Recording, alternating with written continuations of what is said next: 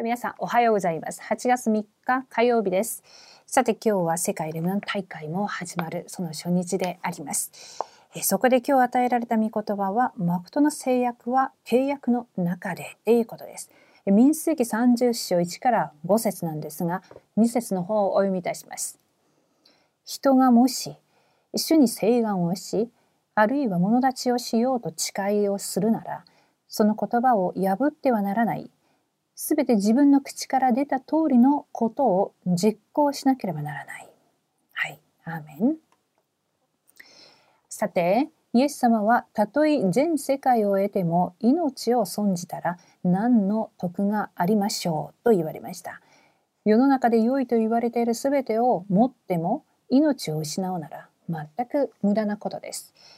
その代わりに私たちは神様がくださった御言葉を正確に握らなければなりません。どのようにすれば契約を正確に握ることができるのでしょうか？1番です。時代の災いがなぜ来たのかを知らなければなりません。正しい契約を握ろうとするなら時代の災いがなぜ来たのかなぜイスラエルの民は奴隷になって荒野で苦労したのかその理由を知らなければなりません。神様が時代の災いを通じて伝えようとされるメッセージがあるからです。それは福音を聞くことができなくて死んでゆく237カ国を生かすことです。2番です。家庭と次世代と家庭と次世代の滅亡の理由を知らなければなりません。主イエスを信じなさい。そうすればあなたもあなたの家族も救われます。とイエス様が約束されました。これが癒しの働きです。私たちは家庭と家計の滅亡を止めて、これ以上次世代に家計の霊的呪いを譲り渡さない祝福を受けました。毎日幕屋を作って会見の天幕に集まり、次世代のために祈ることは私たちの使命です。はい。じゃあ答えは正確な契約を握った後に始まります。神様はミザの奥に237癒しサミットの答えを全部合わせて答えてくださいます。私たちはただ福音だけを伝えて、ただ伝道だけができるようにと祈ればよいのです。はい、じゃあ今日、マクトの制約は契約の中でっていうことなんですけれども、えー、私たち今、本当にこの時代が変わりつつあるということを見てすごくすごく御言葉のこの出てきている全体メッセージを見るとすごく感じていらっしゃると思います。時代またパンデミックの時代になって世界中がもうコロナによってオールストップしているようなこういう状況を見ますとえみんなやっぱりあ契約なしでどのようにこの時代を生きることができるんだろうかっていうふうに思うと思います。えこの時代がある意味こういう問題が来る前っていうのは時代だとか全世界だとかまさにこの237カ国っていう例えばこういう言葉が講談から出てきたとしてもあんまり、えー、そんなに肌で感じる時代ではなかったっていうふうにそう思います。けれども一つのこういう、えー、コロナによって世界の状況やそういう情勢を見たりその中で今まで本当に常識だと思っていたことが全然、えー、常識が通用しなかったりまた人々がこう死んでいく姿をやっぱり見ていきますとこの福音の尊さまた福音じゃなければならないっていうそういう使命っていうのがより一層すごく私たちが感じているっていうふうに思います。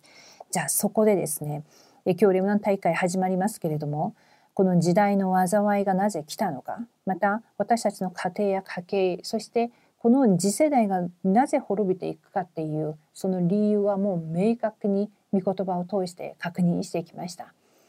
今日、えー、この軸を超越したところで私たちがミザの祝福を共に味わっていただきたいと思うんですが本当にリーダーの料亭っていうメッセージを通してまたそのメッセージが今度はみんなにそして世界中の人たちにどのようにえこの御言葉成就が行われるのか今日の大会のメッセージを通してまた確認していただきたいなと思います。えそこで主イエスを信じなさいそうすればあなたもあなたの家族も救われますっていうこの約束これが私自身から皆様の皆様自身から本当に世界中にキリストイエスによって237カ国が癒されサミットになるその祝福の座につくことができるように祈っていきたいなと思います。ではお祈りしたいと思います。神様感謝します。えー、今年世界レムノン大会のメッセージ今日第1項組のメッセージがまたこれから始まります。神様はこの時代に対してこんなにも多くの人々がコロナによって死んでいる状態またコロナが実は来る前からこの霊的な問題というのは実は神様を離れたところから始まっているということを私たちは知っているんですが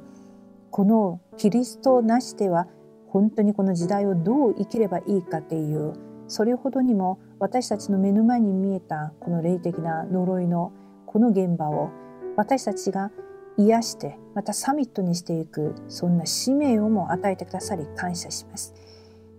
私にはほど遠く感じていた言葉また本当に不信仰していたそのような現場に対して神様はそのノーバディをエブリバディにしなさいというふうに御言葉を与えてくださいました世界が今本当に知らなければならないのはイエスがキリストであるっていうことです。今日私たちが大会のメッセージを受ける前に今日も祈りを持ってこの時代に向けられた御言葉が私に成就されるように